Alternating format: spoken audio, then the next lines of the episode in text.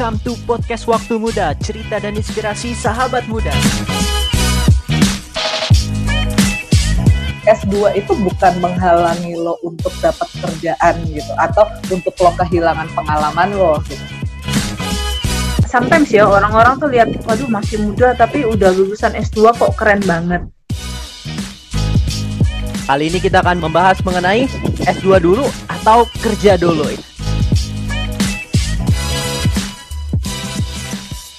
Yo, welcome back to podcast Waktu Muda, cerita dan inspirasi sahabat muda. Kali ini kita akan membahas mengenai S2 dulu atau kerja dulu ya. Bersama dengan dua narasumber yang luar biasa ini, yang hebat-hebat ya, yang sudah lulusan S2 ini dan sukses-sukses semua. Bersama gue, Frajes Christian, di beberapa waktu, kurang lebih 30-40 menit ke depan, bakalan bicara mengenai topik ini. So, stay tune di podcast Waktu Muda, cerita dan inspirasi sahabat muda. Kali ini kita kedatangan dua orang narasumber ya yang luar biasa ini gitu. Mungkin bisa memperkenalkan diri masing-masing gitu. Silakan kepada narasumber yang pertama, silakan. Sarah. Hai semuanya. Namaku Sarah. Kalau ngomongin edukasi, S1 aku, aku ambil di Ubaya atau Universitas Surabaya. Terus setelah itu aku lanjut kerja dan kemudian aku melanjutkan studiku ke Taiwan. Nama univku adalah NTUST, singkatannya ya. Kepanjangannya adalah National Taiwan University of Science and Technology. Oke, okay, thank you Sarah. Nah, uh, kita kenalan dulu sama narasumber yang kedua kita. Silakan Astuti. Hai, uh, nama gue Astuti. Gue kuliah S1-nya di UNPAD, Universitas Pajajaran. Terus um, kerja juga, kerja dulu selama beberapa waktu. Abis itu terus uh, karena anak cinta negeri ya gitu, jadi melanjutin S2-nya tetap di dalam negeri di Un Oh, UDIP sih, bukan bukan bukan UGM, UGM. Di UGM ngambil S2 tapi ngambil kelas di Jakarta. Oke, okay. berarti ini ada dua lulusan S2 ya, satu interlokal sama satu lokal ya. Ini uh, lokal, top lokal lah ya, top lokal di Indonesia ya, UGM ya. Uh, ya ampun, kita mah lokal-lokal ya. aja. Oh gitu. Cintailah produk-produk Indonesia, Cid. Produk-produk Indonesia. Oke, oke, oke. Nah, uh, untuk sahabat muda yang mendengarkan, uh, ini topiknya bicara mengenai S2 dulu atau kerja dulu. Karena uh, gue punya temen gitu ya, uh, dia bingung antara kayak S2 dulu apa kerja dulu gitu ya. Karena eh, rata-rata uh, orang kalau yang bilangnya gitu ya, kalau S2 dulu itu katanya biar sekalian katanya ya. Katanya ada mitos, katanya kalau udah kerja tuh kasihkan. Jadinya uh, buat kayak S2 lagi tuh sulit gitu ya. Nah, mungkin kita uh, tanya ke Sarah nih, Sar. Menurut lo kenapa waktu itu lo ngambil eh lo tadi itu ya kerja dulu ya? Nah kerja dulu. Nah pertanyaan gue waktu itu apa tuh pertimbangan lo nggak ngambil S2 langsung tapi kerja dulu? Pertimbangannya sebenarnya yang pertama karena aku tuh manusia malas sekolah. Oke. Okay. Iya, jadi waktu itu pun pokoknya waktu lulus S1 terus habis itu kan pasti mikirnya kepingin kerja kan ya karena kepingin punya duit sendiri nih ceritanya. Nah, akhirnya kerja di dua perusahaan. Nah, terus lama-lama orang tua ini istilahnya teracuni oleh teman aku yang ternyata lanjut sekolah, gitu kan. Hmm. Jadi akhirnya waktu itu orang tua, terutama mama dalam hal ini, itu agak-agak baper. Nah, dia okay. bilang gini, anakku kok nggak lanjut sekolah kayak si dia kan gitu ya, ya biasa loh orang tua kan ya hmm. untung bapernya nggak sekolah eh cuman belum sekolah loh saat bapernya bukan karena belum kawin ya itu juga tapi kita omongin di oh, episode berikutnya oh iya iya iya siap siap ya. siap Oke, Bu, yang pengertian dong. oh iya, maaf, maaf, maaf, maaf. Terus, terus, terus. Oke, kita lanjut. Nah, jadi akhirnya singkat cerita nih ya, karena mama itu baper terus ya. Terus lama-lama akhirnya aku mengambil suatu keputusan oke okay lah ayo kita apply untuk S2 hanya untuk menyenangkan hatinya mama tapi harapannya supaya sebenarnya supaya jangan diterima lah aku udah males belajar lagi gitu eh ternyata keterima. Ya udah lanjut ini ini S2 yang dipaksa gitu ya, agak mengenaskan iya. gitu sebenarnya. Mahasiswa yang tersakiti. mau nanya gue, kalau waktu itu orang tua nggak nyuruh lo kuliah gitu ya, S2 gitu, lo bakalan ambil S2 nggak? Enggak sih, soalnya waktu itu pikirnya kepingin merit. Oh, kepingin menikah muda. Cis, kayaknya kayaknya dia harus diundang untuk untuk topik lontar yang nikah muda sama nikah nggak muda deh. Bener banget ya. eh, tapi ada, ada juga loh orang yang S2-nya tuh dipaksa sama orang tua ada juga loh beberapa teman-teman gue gitu. Karena mungkin ya, benar, apa benar. orang tuanya gara-gara orang tuanya itu S2 juga gitu. Jadi kayak buat apa sih kamu kalau cuma S1 doang, perlunya S2 jadi dipaksa gitu. Nah, orang tua lu S2 atau gimana, Sar? Enggak sih. Um, kalau papa sih enggak, papa itu S1. Terus kalau mama itu malah karena dulu tuh dia tinggal di istilahnya salah satu pulau terluar di Indonesia ya waktu itu. Uduh, uduh, karena uduh, mamaku tuh aslinya dari Maluku Tenggara. Hmm. Jadi untuk pendidikan di sana juga waktu itu masih susah gitu. Jadi beliau sampai SMP aja kayak nggak nggak nyampe gitu, cuman sampai SD doang. Oke. Okay. Cuman waktu itu akhirnya mama itu punya cita-cita, oke okay, aku nggak bisa sekolah tinggi, tapi aku kepingin anakku sekolah tinggi. Seperti itu. Dan kemudian mama melihat bahwa, oh ya anakku ini sepertinya ada bakat di bidang akademis, karena kalau dilihat dari nilai-nilai sepanjang sekolah sampai kuliah, kok lumayan gitu. Jadi menurut hasil psikotes juga dikasih tahu kalau aku ini umpama pun lanjut sampai S3 pun punya kemampuan untuk itu. Jadi memang ada bakat di bidang akademis begitu ya. Jadi akhirnya ya why not anak satu ini disuruh lanjut sekolah lagi gitu. Oke, menarik ya. Tadi gue sempat dengar katanya lu melakukan psikotes untuk melihat kapabilitas lo itu uh, mem, apa ya cukup atau tidak gitu ya. Waktu itu ngambil tes hmm. apa tuh waktu itu? Menarik loh ini. Waktu itu SMA aku itu wajib setiap anak itu ngikutin psikotes. Jadi waktu itu SMA kelas 1 untuk menentukan jurusan kita IPA atau IPS waktu itu. Hmm, sama lah, gue juga nah, pernah dulu kayak gitu kan. Mm betul. Jadi di psikotes itu cukup lengkap ya. Jadi kita minatnya di mana, bakatnya di mana gitu kan. Terus habis itu yang bantu untuk meng menginterpretasikan hasil psikotes itu ada guru BK. Nah, waktu itu guru BK itu memberikan interpretasi ke masing-masing wali murid atau maksudnya masing-masing orang tua gitu ya. Jadi waktu itu aku masih ingat kalau dia bilang ke orang tuaku kalau aku itu istilahnya bakatnya secara general. Jadi aku mau ngambil jurusan apa pun, mau sampai tingkat pendidikan apa pun, itu bisa karena aku nggak bakat multitasking itu nggak terlalu gitu. dominan ke salah satu kayak gitu. Berarti Luar biasa loh. Multi talent loh ini berarti ya. Sampai semuanya gitu. Mau jurusan teknik tergantung lo mau jadiin apa. Benar, mau dijadiin presiden kayaknya bakal bisa juga sih sebenarnya. Oh gitu ya. Dididik jadi politisi bisa juga loh, Sar. oh, iya iya iya iya. Kalau aku sih lebih suka itu sih merasa bakatku tuh lebih ke arah mampu membaca pikiran orang. Waduh. Waduh. Bikin jurusan ya, ya, ya, ya. Benar. Misalnya Bu Astuti nih, aku bisa baca pikirannya nih, dia nih lagi kepingin makan. Aduh, jangan dong ya ini jangan curhat. Nasi goreng sama bakmi. Oh. Nasi goreng tek-tek. Mie goreng tek-tek, Cis. Malam-malam tuh enak banget tuh. Oh, ini sahabat muda jadi lapar nih kalau kayak gini nih. Sar, tapi jadi ngomongin makanan? Sar, menurut lo nih ya, uh, apa ya uh, pendapat lo gitu ya mengenai S2 dulu atau kerja dulu nih. Tadi kan kondisinya adalah dalam tanda kutip, dalam tanda kutip tadi ya, uh, hmm. dipaksa dalam tanda kutip sama orang tua gitu kan ya. Nah, ya. tapi ini selalu lewatin S2 gitu ya. Berdasarkan pengalaman yang sudah lo lakukan gitu ya. Menurut lo mending S2 dulu atau kerja dulu?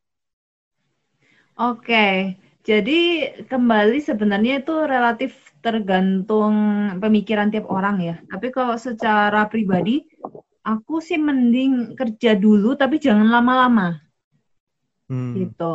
Jadi lu berapa lama saat dari ya, dari dari kerja sampai S2 berapa lama? Dua tahun.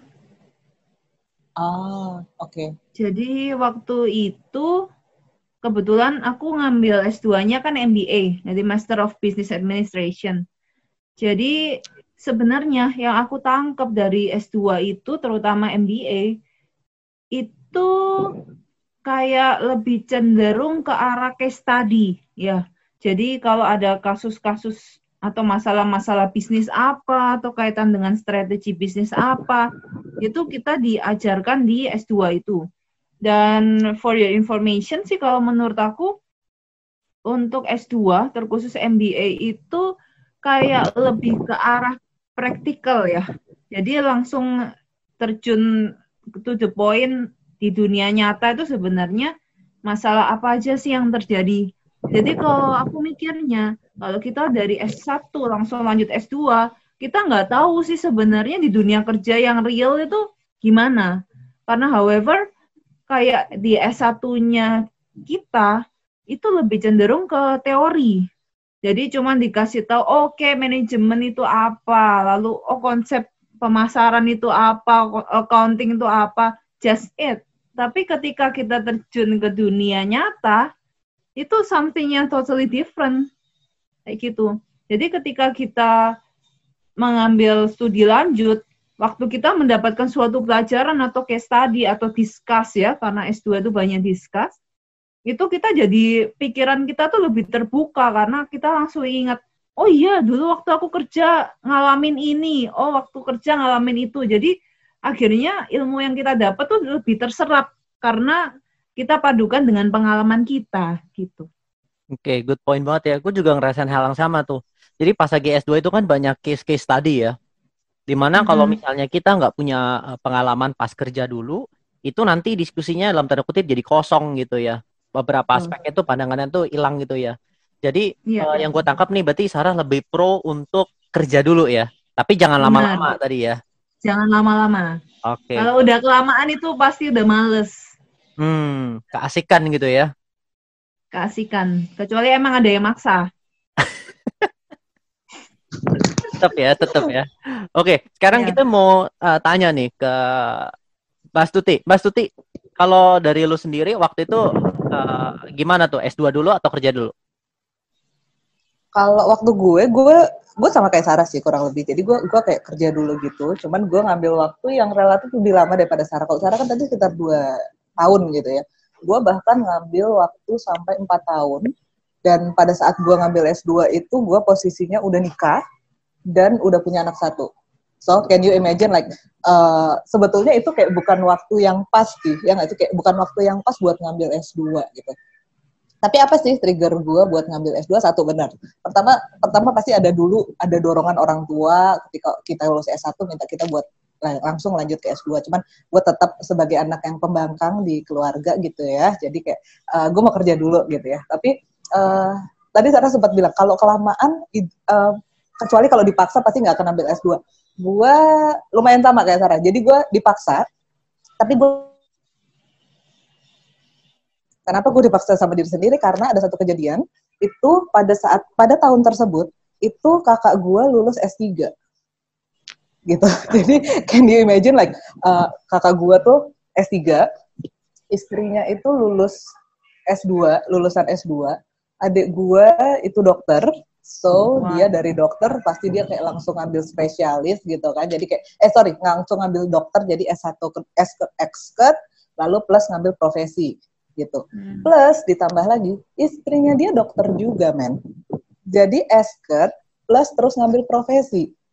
Jadi kayak uh, kayak ada social pressure gitu nggak sih? Like uh, am I a black sheep in the family gitu ya? Maksudnya kayak, lo terintimidasi ya gara-gara gelar-gelar oh my god. Ya.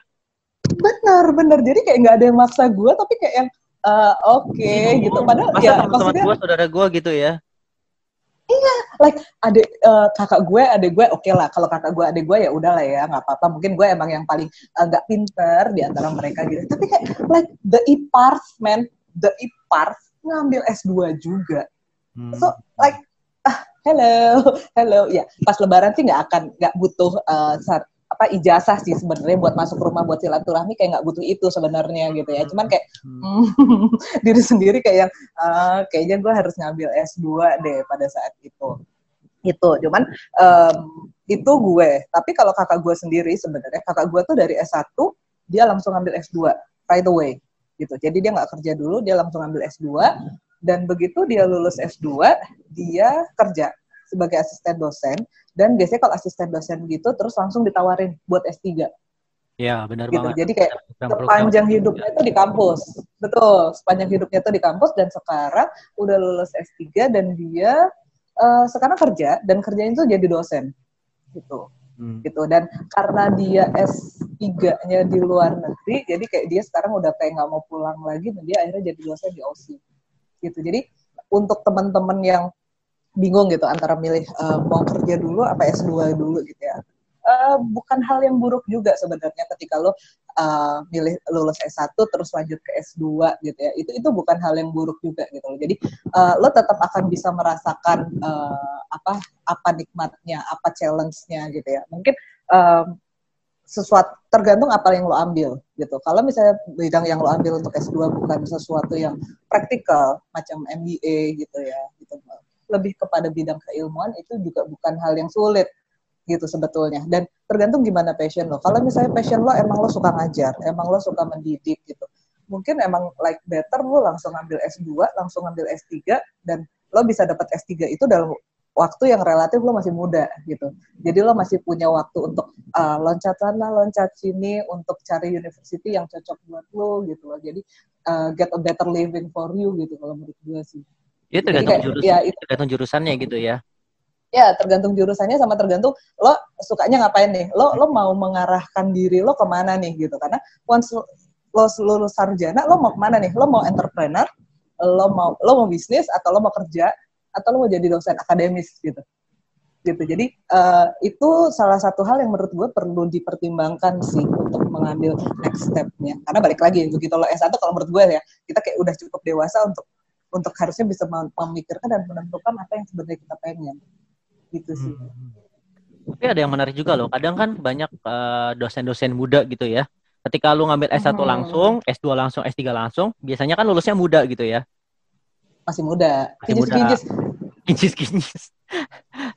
ya biasanya kita bilangnya bukan dosen praktisi ya, tapi uh, dosen akademis biasanya ya disebutnya gitu ya. Yes. Nah, uh, pas lu kuliah dulu lu merasa ada lanjutin ya pembicaranya ya.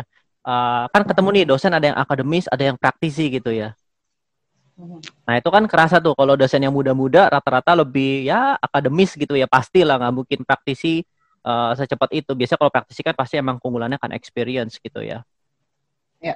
Nah tentunya kan hal ini uh, berkaitan juga nih dengan topik kita nih kan kayak S2 dulu atau kerja dulu. Kalau yang gue tangkap berarti kalau memang lu punya passion ya buat ngajar lebih baik lu kayak ya udah ambil aja gitu ya. Yes. Tapi kan kadang ada dosen, jadi nyebur gitu kan. Betul. Tapi kan ada dosen akademisi yang kayaknya teoretikal banget, nggak praktikal gitu. Waktu kuliah, gue hmm. yakin hmm. pasti lo pernah ngerasain itu. Gimana tuh waktu itu? Ya, uh, kalau dulu gue ngerasainnya bukan kayak bukan kayak dosen praktikal atau dosen akademis. Hmm. Dulu bahkan gue ngerasainnya adalah dosen lokal sama interlokal. jadi balik lagi gitu. Jadi balik lagi yang tadi yang tadi topik awal gitu. Ini ada dosen yang lokal sama ada dosen yang interlokal. Lu belajar gitu. bahasa Inggris atau kuliah sih lu? gue sebenarnya satunya bahasa ya, mohon maaf ya. Gitu. Iya, ya, gitu. Jadi uh, eh, gue membedakannya itu. Jadi ada dosen-dosen yang yang biasanya kan kalau dosen kayak langsung ngambil gitu kan. Nah, dosen yang uh, lokal relatif lebih teoritik gitu ya dibanding dosen yang interlokal gitu. Okay. Bukan bukan masalah uh, kadang-kadang kayak anak jaksel lah yang they speak English uh, sometimes gitu ya. Enggak lah, enggak yang kayak gitu-gitu. Tapi kayak kayak uh, wawasannya itu akhirnya lebih luas untuk dosen-dosen interlokal. Even though misalnya mereka langsung dari S1 langsung S2 gitu. Tapi S2 di dalam sama S2 di luar tuh kayak beda. Itu dulu yang gue rasain. Gitu. Hmm. Waktu waktu S1 gue. Jadi Tapi nggak tahu deh kalau Sarah gimana. Uh -uh Sar gimana Sar? Lu pernah ngerasain gak tuh dosen tapi ini dia interlokal semua, lokalnya dia kan interlokal kita. oh, benar. benar, benar, benar. Sarah kan Kalau- kalau dia di pasti- Indo kan ya, di Udaya ya. Indo. Ubaya, Ubaya. Ubaya, Ubaya, Ubaya. Ubaya. Nah, itu gimana perbedaannya tuh? Em, sebenarnya sih ini kalau mau ngomongin dosen ya. Kalau mau ngomongin dosen sebenarnya kalau misalnya aku bandingin S1 ku sama S2 ku itu aku sih bilang itu juga masalah mindset sih. Kalau misalnya kayak yang di Taiwan itu S2 ku itu kan dosennya juga lulusan dari luar negeri, dari luarnya Taiwan gitu ya. Jadi Hmm. banyak dosen-dosenku yang di sana itu lulusan Amerika atau lulusan Eropa kayak gitu ya. Jadi kalau mau ngomongin pola berpikir sih mereka udah jauh lebih pro karena kan mereka menghadapin suatu istilahnya case-case atau mereka berurusan dengan orang-orang dari berbagai belahan dunia kan gitu ya. Nah, sedangkan kalau dosen lokal kita menurut aku sih mereka masih lebih ke arah textbook gitu. Terus habis itu lebih ke arah oh ya kalau kamu pintar untuk hafalin sesuatu ya nilaimu bagus. Tapi kalau misalnya ingatannya agak parah kayak aku gini untuk mencapai IPK sekian itu setengah mati. Dia kayak agak gitu. agak merendah untuk menyombong ya kalimatnya ya. Padahal Benar, tadi benar, benar, awalnya tuh benar. dia berpotensi untuk sampai S3 gitu. Tapi dia Benar. bilang kali ini kemampuan mengingat Merendah buat meroket. bener Merendah buat roket nih. Bener. Emang aku kayak gitu tuh. Kayaknya tip- tipikalnya tipikal merendah buat meroket ya. Itu karena pengaruh intelijensinya tinggi ya. Benar. Aduh, benar. tapi nggak gitu juga sih. Maksudnya gini loh. Em, kalau mau membandingkan IPK nih ya, kalau sekarang kita ngomongin IPK, Asik, itu asik. di waktu aku di Taiwan versus waktu aku di Surabaya, itu effort untuk mencapai IPK sekian itu di Surabaya jauh lebih susah. Itu loh, karena kalau misalnya udah mau ujian ya, udah mau midterm atau final term, itu kayak kita tuh harus ngafalin handout atau textbook apa gitu tuh yang banyak banget gitu kan. Dan bahkan kita kayak udah dikasih handout yang isinya slide-slide gitu, yang dijelasin sama dosen. Itu kalau aku udah buka ya terus habis itu lihat, oke aku harus ngafalin 80 halaman. Itu hal pertama yang aku lakukan adalah frustasi. Aduh, mateng aku gimana nih caranya ngafalin sekian banyak kan gitu ya. Nah, sedangkan kalau di Taiwan itu nggak ada namanya hafalan. Karena ujian tuh selalu open book gitu kan. Hmm. ujian selalu open book tapi eh, materi yang keluar nggak pernah keluar dari buku kan gitu. Iya benar Jadi. Eh, eh, jadi materi-materinya tuh keluarnya dari case study jadi bener-bener kita tuh mikirnya secara analytical gitu loh bukan secara ingatan. Jadi ketika nilai keluar dengan misalnya aku belajar nih misalnya ya sebelum ujian aku belajar 3-4 jam misal nah kalau di Surabaya di Ubaya mungkin oke nilai aku dapat 70 tapi kalau di Taiwan bisa 80 lebih ya karena itu Hmm. Ini agak Jadi agak, jadi agak gue nebak nih, Tartis. Gue gue pengen nebak nih, Sar. Berarti IPK lu di eh, apa di S2 pasti lebih bagus daripada S1 ya? Iya Iya kan dia udah ngomong tadi. Yo, yo gila. Anaknya analitis S2 banget soalnya, analitis belajarnya, banget. Bener, Ya, ya. gila. Ini topiknya jadi agak lebar nih. Tadi kan pembicaraan kita eh, mengenai eh, apa ya S2 dulu atau enggak kalau misalnya S2 dulu biasa rata-ratanya kan jadi akademisi tapi tadi eh, pembicaraannya jadi ngomongin dosen nih lama-lama. itu topiknya mendingan nanti Dosen- dosen lokal Iya, dan bener-bener. do- dosen internasional Bener. Itu jadi topik Jangan, jangan, jangan, jangan. podcast kita selanjutnya lah. Yuk, Mbak Tuti balik Ya. lagi ya. Eh, ketika bicara Oke. mengenai pengalaman yang sudah lo lakukan gitu ya, eh, lo Ya. berpendapat mendingan S2 dulu atau kerja dulu? Kalau bidang lu adalah bidang sesuatu yang teoritis ya, mendingan langsung aja sih. Hmm. Karena banyak banget, karena banyak banget Cis, teman-teman gue, banyak banget teman-teman gue yang yang pengennya S2, tapi akhirnya nggak nggak nggak kesampaian buat jadi S2 gara-gara keasikan kerja seperti tadi yang Sarah bilang gitu ya. Hmm. Tuh, Jadi kalau selama selama lu punya duit gitu ya, lu punya duit terus lu punya kesempatan, terus apalagi lu dapat beasiswa gitu ya. Lo bisa kok gitu S2 sambil lo kerja. Gitu. Jadi S2 itu bukan menghalangi lo untuk dapat kerjaan gitu atau untuk lo kehilangan pengalaman lo gitu. Karena S2 itu lo bisa ngambil uh, part time gitu. S2 lo bisa gabung community gitu kan. Lo bisa lo bisa banyak kok kerjaan-kerjaan freelance yang lo bisa ambil selama lo S2.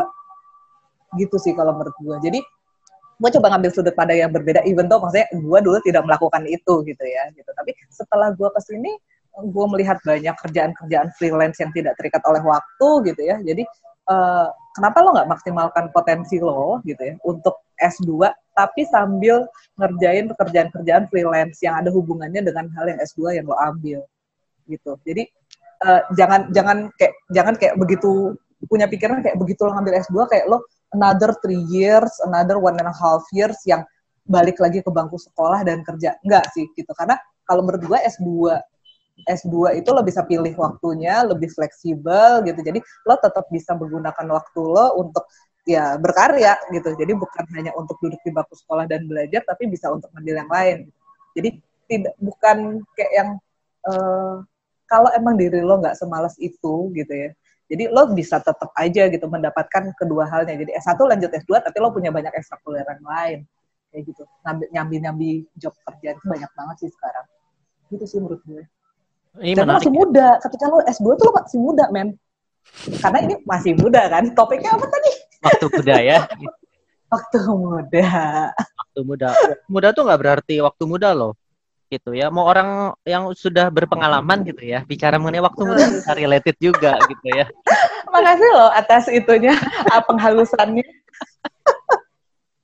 eh, tapi menarik loh ini sudut pandangnya yang sangat baik banget buat sahabat muda yang lagi dengerin kita gitu bahwa ketika bicara mengenai S2 dulu atau kerja dulu gitu ya jangan berpendapat bahwa kalau S2 itu akan menghalangi kerja dan kalau kerja dulu akan menghalangi S2 gitu ya poinnya ya.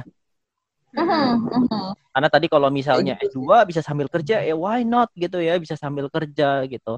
By the way tadi Mbak Tuti lu sambil kerja ya S2-nya ya? Uh, gue sempet sambil kerja, tapi unfortunately ketika gue masuk semester uh, dua, mm-hmm. ternyata gue hamil lagi, men. Ini sahabat gue juga ada yang hamil kok, gue yakin yang dengerin ya. Iya, iya, iya, iya. iya. Jadi lo bayangin gitu, anak anak lo anak lo umur satu setengah tahun, lo kerja, mm-hmm. lo S2, dan lo hamil. menarik nggak tuh? Gitu. Jadi kayak uh, you have to juggling all the balls gitu ya. Tapi terus gue mikir karena gue tipikalnya adalah uh, gue tipikalnya adalah gue lumayan total di apa yang gue kerjain gitu ya. Sorry ini nggak nyombong tapi agak sedikit pongah maaf ya sobat muda ya. Sorry. Terus uh, eh, gue agak agak total di luar gitu ya. Jadi gue mutusin kalau uh, once gue tetap melakukan ini gue hamil gue kerja gue punya anak satu setengah tahun gitu ya terus gue kuliah pasti akan ada hal yang nanti bakal terkorbankan gitu. Dan gue predik yang akan terkorbankan adalah anak gue gitu. anak gue sama kehamilan gue. And so gue memutuskan untuk menghilangkan satu hal yang paling gue sukai which is itu waktu itu kerja gitu ya. Bukan soal duit balik lagi ya. Sorry gue kerja bukan cari duit tapi gue kerja cari uh, kesibukan yang disukain kerja. Tolong dicatat ya ya kalimatnya itu ya. Yang dia sukain itu kerja. Ini hobi dia kerja ternyata. Oke di note ya. Di note ya. Kita perlu garis bawahin itu. Oke oke lanjut. Kepada bapak ibu uh, bos saya tolong didengarkan podcast ini. Terima kasih. Ada pesan sponsor ya okay, gitu. yeah. jadi waktu waktu itu gue mutusin buat gue uh, stop dulu kerjanya. Gue fokus ke S2 gue dan gue fokus ke anak-anak gue sih. Kayak gitu Oke, jadi akhirnya waktu itu lu ambil uh, top kerja, kemudian selesai S2-nya gitu ya? Yes, dan jadi setelah balik S2, anak gue juga sudah lulus uh, asip 2 tahun gitu ya, lulus asip 2 tahun, jadi gue bisa balik ke kerja gitu. gitu. Jadi tetap harus lo lo harus kayak kayak kita harus tahu prioritas hidup kita tuh mau apa gitu loh. Yang penting buat hidup lo tuh apa gitu. Once lo once lo udah uh, tetapin priority lo apa, lo akan bisa mudah memutuskan dan sometimes being grown up is choosing what you don't really like hmm. right gitu jadi you choose what is right between you choose what you like jadi lo pilih yang yang yang benar gitu yang benar menurut pikiran lo yang benar menurut logika lo menurut prioritas lo dibanding dengan apa yang lo suka part of being grown up kalau menurut gue ya Kita kasih tepuk tangan lo dong ya. Uh, luar biasa. Bapak Ibu bosnya Astuti tolong didengarkan podcast ini terima kasih tetap pesan sponsor Iya. Luar biasa banget ya. Oke, berarti dari pembicaraan kita yang sudah kita lewati ya kurang lebih eh, sekitar 30 menit ini ya bahwa eh, ketika S2 dulu atau kerja dulu kedua hal tersebut itu tidak saling ini ya eh, apa ya tidak saling mengalahkan kutupan gitu ya, kayak tidak berkutub gitu. Jadi S2 itu sebenarnya nggak menghalangi kerja gitu dan kerja tidak menghalangi S2 gitu ya. Tergantung dari tadi Betul. lu mengetahui apa ya prioritas hidup lo dan lo mengetahui berbagai pengorbanan gitu ya dan lo tetap harus memiliki spirit ya terhadap tujuan lo itu gitu ya. yes Oke. mumpung Nah, waktu ini- muda ya mau. Oh ya. menambahkan dikit ya. Ah. Jadi sebenarnya juga ada beberapa sudut pandang lain secara sosial yang juga kita nggak bisa abaikan. Jadi ini terlepas dari lebih penting atau lebih prioritas mana kerja atau kuliah kalau misalnya kita lihat dari segi manfaat ya. Tadi kan kita ngomongin dari segi manfaat tuh. Mm-mm. Tapi kita yang mengenai sosial juga kita nggak bisa abaikan. Jadi dengan seiring perkembangan zaman sekarang, itu kan istilahnya orang itu kalau dulu lulus S1 tuh udah wow gitu kan. Udah bagi orang-orang itu merupakan suatu achievement yang luar biasa. Tapi seiring berjalannya waktu, karena lulusan S1 tuh semakin banyak, sedangkan istilahnya juga lapangan kerja juga yang nggak bertambah signifikan ya, yang istilahnya sejalan dengan penambahan lulusan-lulusan S1 itu.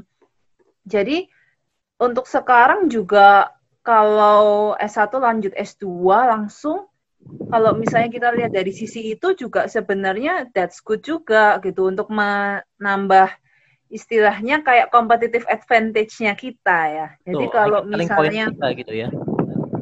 Hmm, jadi kalau misalnya perusahaan ini lihat, oke anak ini dari psikotesnya itu kemampuannya sama, misalnya ada dua orang nih ya, ada dua orang, oh kemampuannya kok kayak sama gitu ya. Nah tapi ketika dilihat dari backgroundnya, oh anak ini punya pendidikan yang lebih bagus dari yang satunya, contohnya. Ya pasti yang dipilih perusahaan yang mana sih, gitu kan? Kan pasti yang punya pendidikan yang lebih tinggi kan seperti itu. Nah jadi hal tersebut juga bisa diperhatikan juga. Terus satu lagi, kalau kita mau istilahnya dalam kehidupan bermasyarakat ya, kita tuh sometimes juga nggak bisa melepaskan yang namanya prestis. Hmm. Ya sebenarnya mau ngomongin ini nggak penting, ya penting nggak penting ya. Karena however sekarang itu istilahnya sometimes ya orang-orang tuh lihat, waduh masih muda tapi udah lulusan S2 kok keren banget.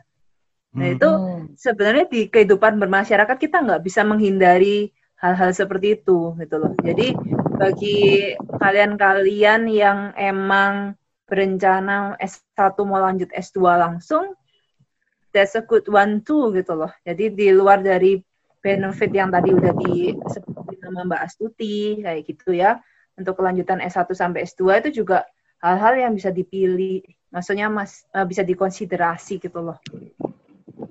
Ini menarik banget ya poinnya ya. Ah, emang kalau lulusan MBA itu beda ya, ngambil dari sudut ah, sosial dan business needs ya. Kita bisa Benar, benar, benar. perbeda- perbedaan perspektif yang dilakukan gitu ya tentang realitas-realitas masyarakat dan tentang dunia pekerjaan Benar, benar. yang pandangnya S2 lebih tinggi gitu daripada S1 gitu dan prestisnya lebih Yes, tinggi yes. sosial gitu. Cis, sorry Cis. Ini ini kalau misalnya kita ngomongin prestis dan uh, pandangan masyarakat gitu ya, mungkin dari di antara uh, para listeners ya gitu ya, mungkin ada di antara cewek-cewek yang dengerin, cewek-cewek yang dengerin terus bisa bisa jadi ntar galau antara kalau misalnya gue S2, gue bakal bisa dapet jodoh nggak nih? Ah, Ah. itu itu dia ntar bisa jadi topik podcast lo selanjutnya nih gitu. Karena kadang-kadang ada kegalauan ya, ada kegalauan di mana pada saat cewek gitu ya. Kan cewek gitu biasanya kan kalau cowok setahu kita ya nggak saat nggak pengen sesuatunya tuh dikalahin right? Hmm. Jadi Yes. kayak ada ada kan kalau misalnya gue S2 kan segmentasi gue makin kecil dong gitu ya. Harus harus sama oh, oke. kan gue S2 juga gitu kan kayak ntar kalau misalnya gue S2 ntar ternyata pacar gue cuma S1 gitu ya orang tua gue bakal setuju nggak ya gitu level of pemikiran kita bakal sama nggak ya gitu lah hati-hati soal itu gitu ya jadi ini mungkin ntar itu bakal jauh banget itu nanti jadi topik podcast lo selanjutnya lah Cis Betul. yang disampaikan Sarah itu ya, itu sebenarnya tepat banget. Itu yang menyebabkan lo ngambil S2 kan sebenarnya. Pressure dari ya. keluarga sosialita itu loh yang menyebabkan bener-bener lo tapi S2. tapi ini gue udah gue udah nikah dulu nih gue udah nikah dulu Oh iya, ngambil bener. S2. sorry sorry sorry itu Tapi lo tetap bedanya. kan presis lo depan ipar tadi kalimat lo. Iya benar. itu Karena benar. betul. dia gengsi. Eh, gila lu ipar-ipar gue kayak gini gitu. Ya buat iparnya Benar. Astuti ya, tolong ketika mendengarkan podcast ini. Tenang tenang gue gak akan sebar podcast ini di, di WhatsApp grup keluarga sih Oke. Tapi Oke. kalau buat bos-bos saya lo tetap tetap tetap ya, tetap tetap ya. Hobinya tadi kerja soalnya ya, hobinya kerja. dia kerja jadi gue tahu nanti ini podcast gue sebarnya ke mana gitu ya Iya, Maaf, iya. tolong Oke. Oke buat sahabat muda eh, udah kurang lebih 30 menit ya kita eh, bicara mengenai S2 dulu atau kerja dulu. Tadi insight-insightnya juga udah sangat menarik banget gitu ya. Ke depannya juga kita akan membahas mengenai isu-isu baik romansa yang tadi sudah disebutkan gitu kan ya ketika cowok Wow. wow, cowok itu harus memiliki prestis dong masa ceweknya S2 cowoknya S1 gitu ya. Nah, itu menarik banget juga tuh ya. Tadi ada juga topik-topik mengenai dosen. Waduh. Dosen lokal versus interlokal. Wow. Wow. udah kayak SLJJ ya Bener, bener. Kayak SLJ. Sobat muda jadi tahu nih, sahabat muda ya. Ini kalau yang ngomong tuh umurnya udah berapa gitu ya. LSD soalnya ya.